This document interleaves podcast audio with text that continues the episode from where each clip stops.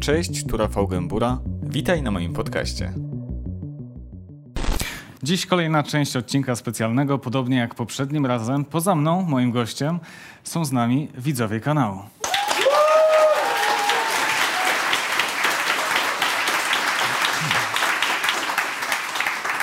A moim gościem jest Marcin Popkiewicz, fizyk. Z...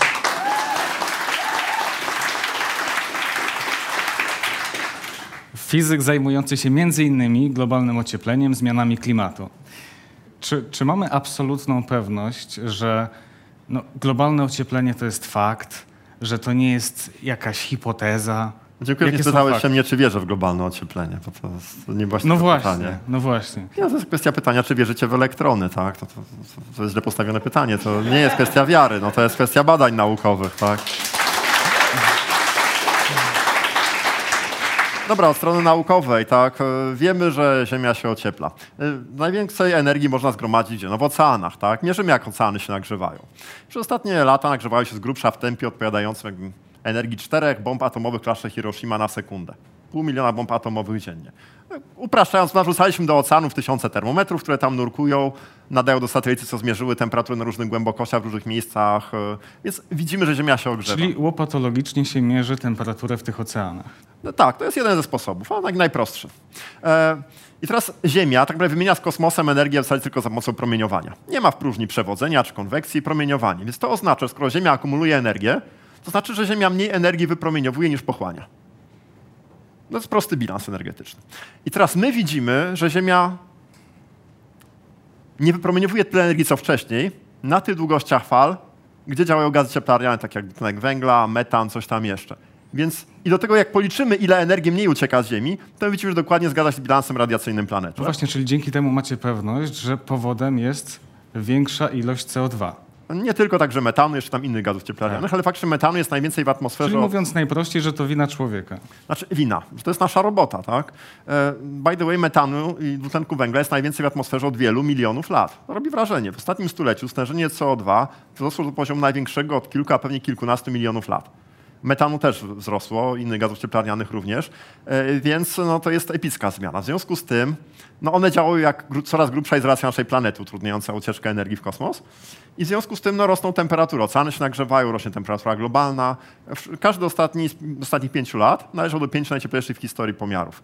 Pewnie ostatnia dekada globalnie była najcieplejszą w całym Holocenie, czyli w ostatnim okresie ciepłym 11 tysięcy lat. No to ktoś zapyta, skąd wy to wiecie? Skąd wiecie, jaka była temperatura ileś tam tysięcy lat temu? No, z wielu, na wiele sposobów No możemy to to poznawać. wyjaśnijmy. E, Dobra, na przykład e, jak mamy osady w jeziorach albo w mokradłach, one inne są w Polsce, inne na Węgrzech. Inne rośliny rosną. Tak? Możemy sprawdzić, jakie resztki roślinne na danym terenie znajdujemy. Możemy to datować oczywiście do węgla C14 na przykład, jak stosunkowo niedaleko w przeszłość sięgamy. E, mamy badania izotopowe, nie wnikając teraz, jak działają izotopy tlenu czy wodoru, bo to jest takie techniczne. Nie wnikając. Ale możemy na przykład spojrzeć na Arktykę. Na przykład jedźcie na taką wyspę ziemię Baffina na lewo od Grenlandii, na wschód Grenlandii. I patrzycie, tam topnieje lodowiec. I spod tego topniejącego lodowca wam się odsłaniają martwe resztki materii organicznej, jakieś porosty, które tam kiedyś rosły. I teraz my umiemy datować te resztki roślinne za pomocą węgla C14, może słyszeliście, tak? Co to znaczy? Znaczy te porosty żyły kilkadziesiąt tysięcy lat temu lub wcześniej. A ponieważ przez ostatnie 100 tysięcy lat, 120 tysięcy lat była tam epoka lodowa, był lądolud, znaczy te porosty żyły 120 tysięcy lat temu. Właśnie stopniał lądolud, który liczył sobie ponad 120 tysięcy lat. Jeden z wielu przykładów. Jeszcze wiele innych sposobów na badania dawnych temperatur czy dawnych stężeń dwutlenku węgla. Ale podsumowując, jesteście w stanie określić, jakie były temperatury w dalekiej, Znaczy, dalekiej, plus minus. Ale tak, minus dalekiej y, przeszłości. Niekiedy można spotkać się z opiniami, że y, te zmiany klimatu, które no, odczuwamy w Polsce może mniej, y, w innych miejscach na Ziemi y, nieco intensywniej, że te zmiany klimatu to jednak nie przez człowieka, tylko to są jakieś naturalne procesy. Sam wspomniałeś, była epoka lodowcowa kiedyś. Może to normalne, że dzisiaj robi się coraz cieplej. Dobra. Jak brzmi odpowiedź? Owszem, klimat zmieniał się zawsze, jak były epoki lodowe. My wiemy, co sterowało tym zmiany orbity Ziemi. I wiemy, że one działają w stronę ochłodzenia obecnie. Obecnie, czyli powinno być coraz Powinno się ochładzać. Aktywność słoneczna w ostatnich dekadach spada. Powinno się Coraz ochładzać, prawda? A my widzimy ocieplenie. No i wspomniałem, że wiemy, z czego to się bierze, tak? Po prostu grubsza izolacja naszej planety. Więc po prostu eksplicite widzimy. Teraz jak ktoś ci mówi, że no nie wiadomo, czy nasze emisje gazów cieplarnianych są przyczyną obecnego ocieplenia, znaczy tylko jedno. On tego nie wie. Ale ta wiedza jest. Tylko on tego nie wie, tak? Ma prawo nie wiedzieć, tak? E, Dla porównania wspomniałem o epoce lodowej. 20 tysięcy lat temu było jej maksimum. Średnia temperatura Ziemi była niższa jakieś 4 stopnie Celsjusza. No i to była inna planeta, jestem z Gdańska. Czyli 4 stopnie wystarczyły, tak? I moje rodzinne miasto obecne było pod grubym lądolodem. No gdzie indziej były strefy klimatyczne, pustynie, linia brzegowa, 4 stopnie Celsjusza. E, I teraz obecna zmiana klimatu, na razie wzrost temperatury to jest jakiś 1 stopień Celsjusza, średni globalny. Oceany nagrzewają się wolniej, no wielką masę wody trudno podgrzać, lądy szybciej. Lądy już grzały się jakieś tam 1,5 stopnia powiedzmy. Nasz rejon Europy jakieś 2 stopnie Celsjusza. Co to znaczy? To znaczy średnia roczna temperatura w Warszawie jest grubsza taka, jaka była w Budapeszcie w XIX wieku. Inaczej mówiąc, Mazowsze ma takie średnioroczne temperatury, jakie były na Nizinie Węgierskiej w XIX wieku. To jest znacząca zmiana klimatu. Zresztą widać, tak? Już nie trzeba robić skomplikowanych badań, że stwierdzi, że się ociepliło. E, jak ja byłem mały, to się wylewało szlauchem lodowisko w listopadzie i ono było do lutego jak nie do marca. Śnieg się gromadził całą zimę, a jak wreszcie stopniał na wiosnę, no to wszystko to spływało do rzek, do Wisły, Bugu. Na tych rzekach gruba kra się formowała przez zimę. E, Ta wezbrana woda niosła tą krę, fala powodziowa i widać było co roku. Można było w kronice zobaczyć, jak saperzy wysadzają dynamitem tą krę, żeby mostów nie zrywało. A czasem zrywało. A teraz? No, śnieg spadnie czasem. Poleży kilka dni, może kilkanaście, coś tam spłynie. Znowu coś tam spadnie. Nie ma wielkiej fali powodziowej, nie ma kry. Za to są powodzie opadowe. Gwałtowne opady zalewa Katowice, tak, czy Gdańsk, czy inne miasta. E, mamy coraz więcej upałów. To widać. Za czasów mojej młodości w Polsce mieliśmy średnio małych kilka dni powyżej 30 stopni z maksymalną temperaturą. Kilka. Teraz mamy kilkanaście. Mamy ponad trzykrotnie więcej dni upalnych w Polsce już. To po prostu widać, mamy więcej susz. To nie tylko zmiana klimatu, to jest wzrost temperatur. E, Kiedy ja byłem mały, to jak raz na pięć lat mieliśmy suszę w Polsce. Teraz mamy od 2013 roku, co roku mamy suszę. To jest część trendu. Ja jestem przekonany, że znajdzie się część osób, która pomyśli, no to fajnie, w Polsce będzie Hiszpania, będzie ciepło. E, Dlaczego nie powinniśmy myśleć w, takim, e, w taki sposób? Znaczy, pierwsze mamy infrastrukturę dostosowaną do pewnych warunków klimatycznych. Tak? Jak mamy opady takie jak w Hiszpanii, nasza infrastruktura rolna na przykład jest kompletnie niedostosowana i to kosztuje majątek, żeby się dostosować. E, wzrost poziomu morza, gdzieś ten poziom morza jest, będzie parę metrów wyżej, no to nagle się okazuje, że miasta portowe są zalane, trzeba w to inwestować. Ale to jest drobiazg. Jak my się cieszymy, że u nas będzie jak w tropikach, bo do końca stulecia temperatura może wzrosnąć jakieś 4-5 stopni Celsjusza w scenariuszu dalszego spalania paliw kopalnych, a później 2-3 razy tyle, no to u nas będzie jak w tropikach. To powiedzmy, jak wtedy będzie w tych tropikach, tak? Znaczne obszary powierzchni Ziemi, Afryka, Bliski Wschód, będą fizycznie niezdatne do zamieszkania przez ludzi. Za wysokie temperatury, w ogóle jeżeli się nie schowasz gdzieś w klimatyzacji pod ziemią, to pewnie tego nie przeżyjesz fali upałów. E, No i wiesz, tam teraz mieszkają miliardy ludzi, tak? E, I zawsze migracja była formą adaptacji do zmiany klimatu. Jasne.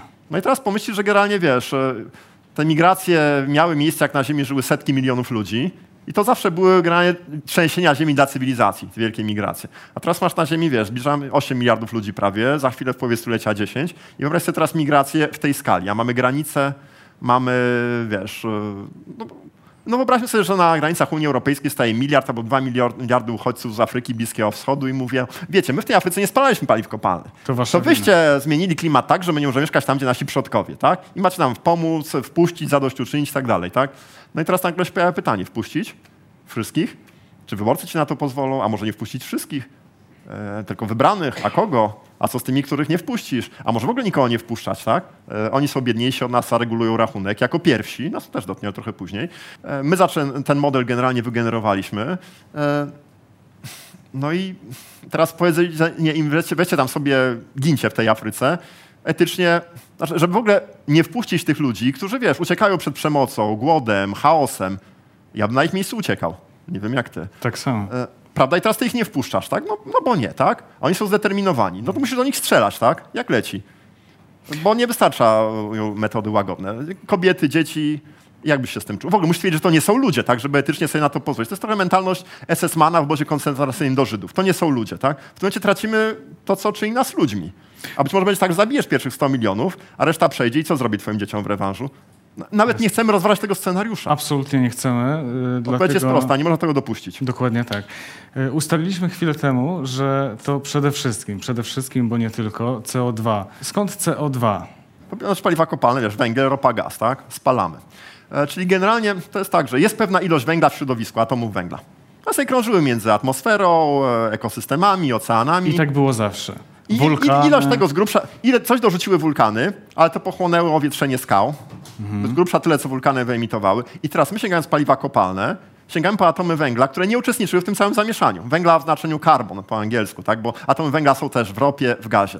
E, Leżały sobie tam po dziesiątki, setki milionów lat uwięzione pod ziemią, więc wyciągamy i spalamy, żeby mieć z tego usługi energetyczne. Tak? E, Węgiel do elektrowni sypiemy, ropę tam do, na, na paliwo, gaz tam też do różnych celów. I No obiegu wprowadzamy do jest środowiska nowe węgiel. atomy węgla. Więc paliwa kopalne tak, to jest tak z grubsza powiedzmy dwie trzecie zmiany klimatu. Dwie trzecie. Dwie trzecie.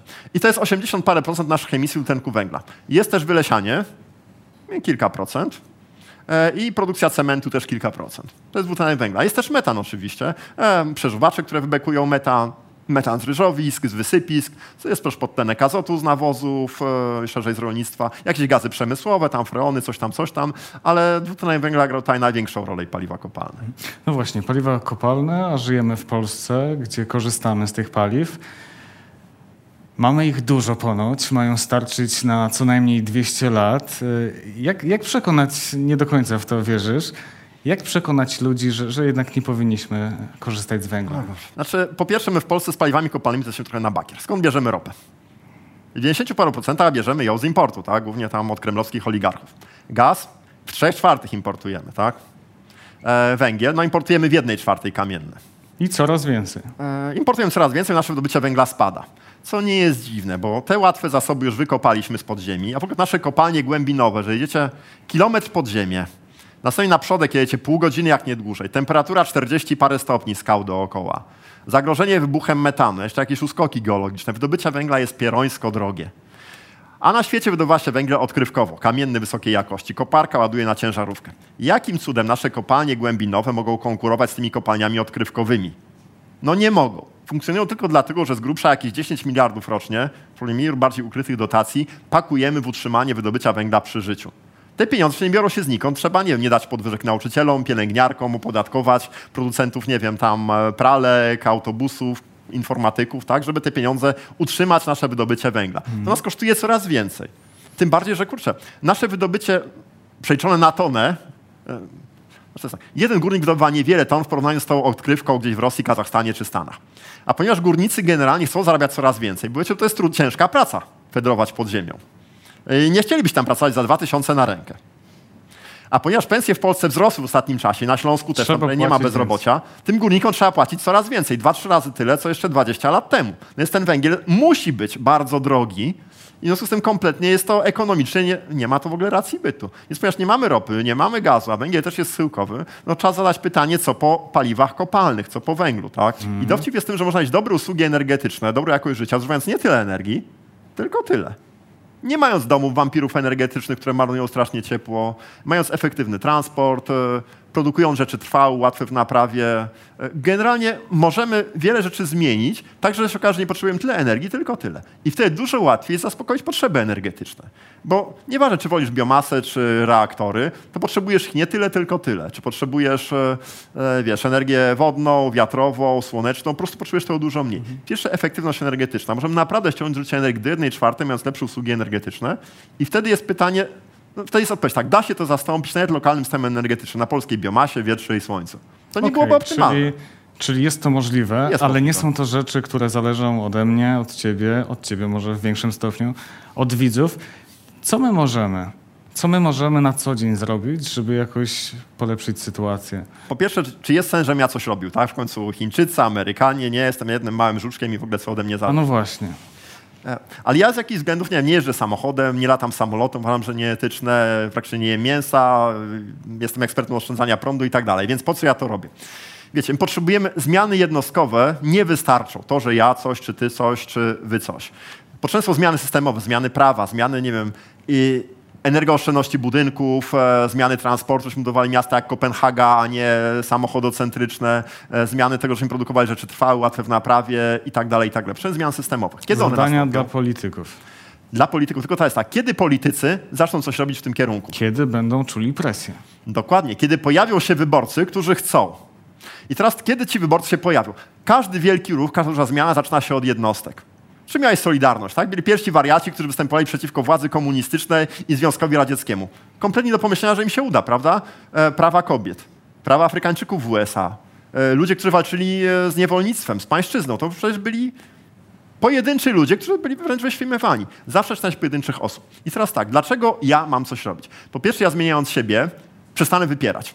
Bo my mamy tendencję do wypierania problemów, bo granie mam dysonans poznawczy, bo ja robiąc sobie dobrze, latam samolotem, jeżdżę samochodem, wrzucam steka na talerz i tak dalej, tak? Ale uświadomiam sobie, że im bardziej robię sobie dobrze, tym bardziej niszczę przyszłość naszych dzieci, to jest nieetyczne, no to ja się z tym źle czuję. To jest dysonans i trzeba go jakoś rozwiązać. Najprostsze jest wyparcie. Wyprzeć, tak. Dokładnie tak, ale wiesz, to jest i nieetyczne, a poza tym wiesz, ja już wiem za dużo, żeby wypierać, tak? Mhm. I mam nadzieję, że wy również. E, więc teraz można albo usiąść w kąciku i się poryczeć, patrząc na wymieranie gatunków, na katastrofy, które się szykują, albo, albo zakasać rękawy, wziąć się do roboty i czuć się z tym lepiej. I teraz tak, ja, każdy chce sobie robić dobrze. Jak jeżdżę po Warszawie samochodem na przykład, to jakie infrastruktury chcę w mieście? Poproszę kolejne pasy, parkingi, darmowy wjazd do centrum i tak dalej, tak? Jak jeżdżę rowerem albo transportem miejskim, to jakie infrastruktury chcę?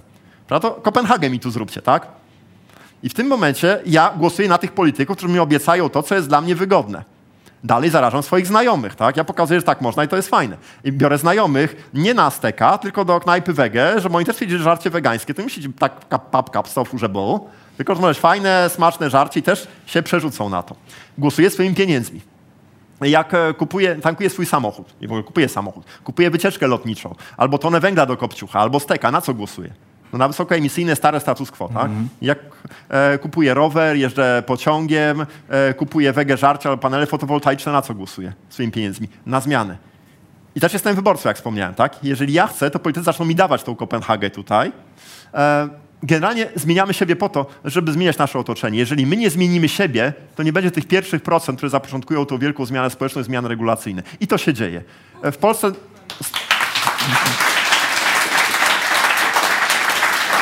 W Polsce na razie się dzieje na małą skalę. Ale Nas nazywają widać, Węglandia, coś się, coś się dzieje. Ale jak spojrzymy na Europę, no, to jest poważna zmiana. I tu postawmy przecinek. Jestem przekonany, że część widzów także będzie chciała zadać Ci jakieś pytanie. Nasunęło mi się wiele pytań, e, może nie łatwych. E, I tak naprawdę może takim najbardziej, co mnie nurtuje, pytaniem bardziej odległym, to takim, że kiedyś te paliwa e, kopalniane to na przykład węgiel. A żeby węgiel chyba, e, który powstał na Ziemi, potrzebował bardzo wysokich temperatur, czyli te temperatury kiedyś na Ziemi rzeczywiście były i to były fazowo, tak, e, tak mi się zdaje. A druga rzecz jeszcze jest taka, że w okresie na przykład, nie wiem, 20-30 lat temu, to tak naprawdę cała gospodarka Polski i Europy opierała się na węglu i tej emisji było chyba dużo więcej jak teraz. Czy te yy, wzrost temperatury odnosi się jakichś ostatnich 100 lat, czy on jest po prostu ostatnich pięciu, a wcześniej nie ma, y, wcześniej nie ma prowadzonej statystyki? Dziękuję bardzo. Nie wiem, na którą część y, pytania chcesz, chcesz odpowiedzieć. Y, jasne, jeśli może. Dobra. E, znaczy złoża węgla to jest martwa materia organiczna, resztki roślin. No, dzisiaj mamy procesy podobne w torfowiskach, gdzie w warunkach beztlenowych, kiedy woda przykrywa resztki roślinne, kumulują się i stopniowo, jak są coraz głębiej w ziemi, to jest tam coraz większa temperatura i stopniowo zamienia się w torf, w węgiel brunatny, w węgiel kamienny. I to generalnie ma dużo wspólnego z temperaturą, jak jest na danej głębokości. Jak jest jeszcze głębiej, jeszcze cieplej, to zamienia się w gaz ziemny. E, ale generalnie jakby to, to, że było cieplej, bo powstały złoża węgla, to, to świadczy o tym, że generalnie one były głęboko pod ziemią, tak? Mm -hmm. Jak chodzi o temperatury, które. A, emisje były w Europie, tak? No, w ostatnich latach emisje w Europie z grubsza spadają, chociaż globalne rosną. Pytanie dotyczyło Polski, tak? Znaczy polskie emisje, znaczy, polskie emisje miały szczyt wraz z końcem komunizmu, kiedy mieliśmy wielki przemysł, ciężki, nieefektywny. No i go, jak zamknęliśmy słusznie miniony system, no te emisje zaczęły nam spadać, bo zracjonalizowaliśmy cenę energii, zamknęliśmy wiem, fabryki produkujące czołgi na potrzeby Układu Warszawskiego. Tak granie emisja spadła jakieś 30%. I to były lata 90. E, o, przez ostatnie 20 lat emisje praktycznie się nie zmieniają, utrzymują się na stałym poziomie. I jeszcze z punktu widzenia tego, co byśmy zrobić, żeby ochronić klimat, bo o tym nie wspomniałem. Porozumienie paryskie 3,5 roku temu, maksymalnie ocieplenie o 1,5-2 stopnie Celsjusza. To jest taki próg bezpieczeństwa. To są najwyższe temperatury, jakie miały miejsce w ostatnim milionie, dwóch milionach lat. I jak je przekroczymy, to włączą się różne dziwne sprzężenia zwrotne, które dalej mogą spowodować kompletną destabilizację klimatu. Żeby nie przekroczyć tego progu, powinniśmy już z grubsza ściąć emisję dwutlenku węgla o połowę w ciągu dekady i do zera kilkanaście lat później. To jest mega ambitne zadanie. Tak, prawa fizyki mają w głębokim poważaniu, czy nam się podoba, czy nie, że nasz proces polityczny, czy gospodarczy, społeczny chciałby sobie potrwać. One po prostu zrobią swoje. Jeżeli tego nie zrobimy, to wejdziemy w temperatury wyższe niż te, które miały miejsce w ostatnim milionie, dwóch milionów lat. Rozpanie się wieczna zmarzlina, generalnie wiele niemiłych rzeczy się zdarzy i nagle mogą 3-4 stopnie, jak nie dużo więcej, zrobić się same. Przypomnę, te 4 stopnie Celsjusza to jest między klimatem maksimum epoki lodowej i znanym nam światem. A jak spalimy wszystkie paliwa kopalne, to może wzrosnąć 2, 3, 4 razy tyle w ciągu 2-3 stuleci. Po prostu byłaby epicka zmiana klimatu. Mówił Pan o procentowości w, ogólnym, w ogólnej produkcji i CO2 i metanu i innych gazów cieplarnianych. E, że 80% e, produkcji tych gazów e, jakby zawiera się w tych paliwach kopalnych, a jeżeli chodzi o gałęzie przemysłu inne, czyli na przykład tekstylne, e, czy też produkcja bydła i w ogóle związana z, z przemysłem takim hodowlanym, jak, jakie to są wartości, okay, jakie są podaję. wielkości? Paliwa kopalne to jest mniej więcej jakieś dwie trzecie naszych, naszego wpływu cieplarnianego. E żywność, mięso to jest blisko 20%. Z czego mniej więcej połowa to jest wylesianie, a druga połowa to no, głównie emisje metanu z przeżuwaczy krów, które wybekują ten metan. Trochę też jest e, z nawozów podtlenku azotu. E, więc e, problem jest w tym, że tak naprawdę nie jest jakieś jedno źródło emisji. Paliwa kopalne rzeczywiście to jest jedno źródło, ale też podzielone na wiele, bo to na przykład jest transport, to jest ogrzewanie budynków, to są elektrownie, fabryki, więc te paliwa kopalne też jest e, wiele pomniejszych sektorów. E, metan, tak jak wspomnieliśmy, to są te przeżuwacze, to są ryżowiska, to są wysypiska, są jeszcze inne gazy cieplarniane, dlatego ten problem też jest takim wielkim wyzwaniem, tak idzie przekrojowo przez wszystkie sektory gospodarki, w różnych proporcjach oczywiście. Ale samo mięso to jest blisko jedna piąta naszych emisji, więc e, jedzenie mniejszej ilości mięsa jest jedną z najważniejszych rzeczy, które można zrobić. Mówił Pan, y, widzowie też pytali o zmianach, które wszyscy możemy e, poczynić pojedynczych, e, aby pomóc naszej planecie, a ja chciałam zapytać, czy istnieją jakieś naukowe rozwiązania, czy właśnie nauka przychodzi nam z pomocą, jeżeli uda nam się globalnie zaprzestać złych nawyków, to jedno, ale czy istnieją naukowe rozwiązania, które pomogą zniszczyć już y, to CO2, które istnieje w atmosferze oraz inne gazy? Czy, czy tutaj naukowcy są w stanie e, pomóc nam, zwykłym ludziom? No właśnie, może wy powinniście coś wymyślić, usunąć to...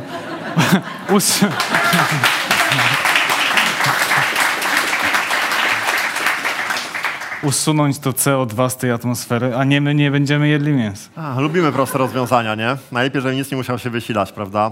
No problem w tym, że prawa fizyki trochę nam stoją w poprzek, bo w ogóle my dużo emitujemy tego dwutlenku węgla. Jak tak policzyć, to my wsadzamy do atmosfery ponad 1000 ton dwutlenku węgla co, co jaki czas? 1000 ton w ciągu Aż się boję pomyśleć. Sekundy. Sekundy. Tak, ponad 1000 ton na sekundę. I teraz jak myślę, że trzeba by to wychwytywać w takim tempie, to jest ciężkie. Znaczy najprościej jest wykorzystać dwutlenek węgla za pomocą roślin, czyli sadzić lasy na przykład. Tak? O. No tak, fantastycznie.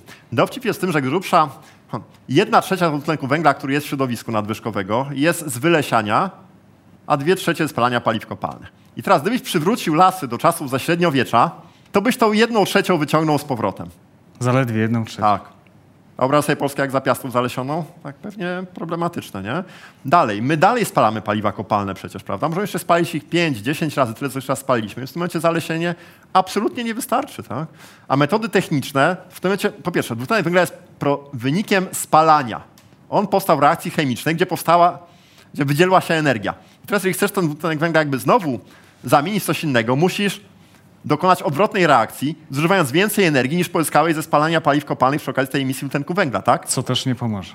Znaczy wiesz, wtedy mogłoby to pomóc, tylko zwróć uwagę, my spalamy coś, biorąc przy okazji dwutlenek węgla jako produkt uboczny, żeby pozyskać energię, tak? A teraz nagle stwierdzasz, musimy włożyć więcej energii, żeby to ten sam dwutlenek węgla wyciągnąć, tak? To z grubsza jest tak, że moje pokolenie robi sobie dobrze, mając usługi energetyczne i przy okazji traktując atmosferę jak darmowy ściek dla kominów rur wydechowych, pakując tam dwutlenek węgla, A mówię pokoleniu moich dzieci, a wiecie, a wy teraz zamiast produkować energię, to musicie włożyć jeszcze więcej energii na jednostkę CO2 i kawał gospodarki zrobić po to i koszty po niej, żeby wyciągać to, co ja do atmosfery wsadziłem. Tak? To mówiąc, ja generalnie zaśmiecam, a wy posprzątacie to za ciężką kasę. Nie wiem, etycznie jest to mocno wątpliwe. Tak? Tym bardziej, generalnie my nie mamy dobrych pomysłów na dobre technologie, które by to miały zrobić. Znaczy odpowiedź jest taka, generalnie niestety prawa fizyki mówią nam, że musimy zaprzestać emitowania gazów cieplarnianych do atmosfery. I to szybko. I to, jest, I to nie jest tak, że można czekać długo, bo wiecie, my jesteśmy przyczynieni do zanieczyszczeń takich jak smog na przykład, tak? że stężenie smogu za oknem, to zależy od tego, ile dzisiaj kopcą wasi sąsiedzi. Tak? Nie ma znaczenia, ile rok temu kopcili, prawda, dla to smogu, który jest dzisiaj za oknem. Z dwutlenkiem węgla jest inaczej te atomy węgla nowe kumulują się w środowisku. To jest tak, jakbyśmy wypełniali wannę wodą. Każda kolejna dana szklanka wrzucona do tej wanny podnosi poziom wody, aż się przeleja, przekroczymy punkty krytyczne. Więc nie ma znaczenia, czy ta tona dwutlenku węgla została wyemitowana dzisiaj, czy rok temu. Liczy się to, ile w sumie do środowiska wpakujemy z tych paliw kopalnych. I to oznacza tak naprawdę, że nie wystarczy ciąć emisji o 20, 50 czy 80%, tylko należy ich zaprzestać należy zaprzestać dolewania wody do wanny. Więc to jest niesamowite wyzwanie. Prawa fizyki mówią nam, słuchajcie, musimy ściąć emisję o połowę w ciągu dekady i do zera kilkanaście lat później. W latach 40. zero emisji ropy, węgla, gazu. Hmm. Oczywiście możemy tego nie zrobić, bo to niewygodne, tak? Ale nauka mówi nam, że cena, którą zapłacimy, może być upiorna. To jest nasza dyskusja o tych milionach migrantów na przykład, tak? A mogą być gorsze rzeczy. Możemy otworzyć scenariusz wielkiego wymierania, kiedy zatrzymuje się krążenie oceaniczne, odtleniają się oceany, destabilizują się pokłady hydratów metanu, cokolwiek to by było. Bakterie siarkowe rozkwitają w oceanach, emitują siarkowodór do atmosfery. Silnie toksyczny gaz mordujący życie tlenowe, rozkładający warstwę ozonową. Krótko mówiąc, możemy wytłuc większość życia na Ziemi. I zwróćcie uwagę, zmiana klimatu jest na zawsze. Ten dwutlenek węgla dopiero wyciągnął ze środowiska geologiczne procesy wietrzenia skał. Więc jak teraz jedno, drugie, trzecie pokolenie spala paliwa kopalne, wrzucając dwutlenek węgla do atmosfery, to my z tym będziemy żyć przez dziesiątki tysięcy lat. To nie jest coś, co zniknie zaraz. Nie, ten dwutlenek węgla w atmosferze i w środowisku będzie. Rozejdzie się trochę po oceanach, trochę po ekosystemach lądowych, ale później dopiero procesy geologiczne będą musiały to wyciągnąć. Więc dwa, trzy pokolenia robią sobie dobrze, a kolejne tysiące pokoleń będą płacić rachunek. Tak? Nie wiem, jak się z tym czujesz etycznie. Dla mnie to jest po prostu coś, co jest nie do pomyślenia. Wielkie dzięki dla widzów za pytania. Ja jeszcze dołożę swoje, żeby może nie było tak pesymistycznie. Coś optymistycznego. No to jest bardzo proste. Znaczy, wiesz, my chcemy sobie wygodnie żyć, tak? I dobrze. Gra nikt nie chce niszczyć środowiska ani przyszłości naszych dzieci, tak? My po prostu chcemy sobie, wiesz, żyć, mieć zaspokojone nasze potrzeby. I to, co powiedziałem, granie, dom, jak, jak powinno wyglądać od strony, co powinniśmy zrobić? Domy, których nie trzeba ogrzewać. To są domy, które grają, nie płacimy rachunków, nie ma ubóstwa energetycznego, e, nie ma smogu, jest odfiltrowane, jak ktoś coś kopci. Oszczędzamy. E, mieszkamy w miastach jak Kopenhaga gdzie są optymalizowane pod ludzi, rowery, transport miejski, a nie samochody. Takie miasta są miastami o najwyższej jakości życia. Miasta skandynawskie, Wiedeń, tak, tam się żyje dobrze. Rzeczy trwały, łatwe w naprawie. Koniec świata? Absolutnie nie. Jedzenie ilości mięsa, zdrowej dla nas, trzykrotnie mniejsza, koniec świata? No absolutnie, to jest dla nas dobre, tak?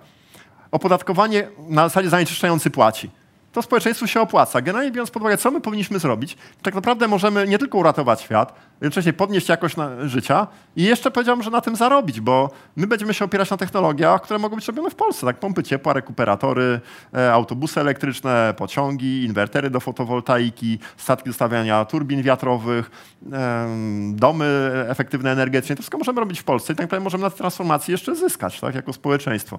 Bo naszej przyszłością naprawdę nie są coraz głębsze dziury w ziemi niekonkurencyjne, import e, pozostałych paliw kopalnych gdzieś od kremlowskich oligarchów, smog, którym od oddychamy, naprawdę możemy żyć lepiej, więc zróbmy to, bo nie tylko ratujemy świat, nie tylko jest to etyczne, nie tylko powiększamy nasze bezpieczeństwo energetyczne, ale też podnosimy jakość naszego życia i jeszcze na tym zarabiamy, wzmacniamy polską gospodarkę, więc to jest no-brainer. Weźmy się za to. Brzmi zachęcająco, absolutnie kluczowa e, jest jednak, myślę, świadomość, więc cieszę się, że mieliśmy A to właśnie tutaj robimy, mam O tym pogadać. Wielkie dzięki dla Ciebie. Dziękuję za rozmowę. Dzięki.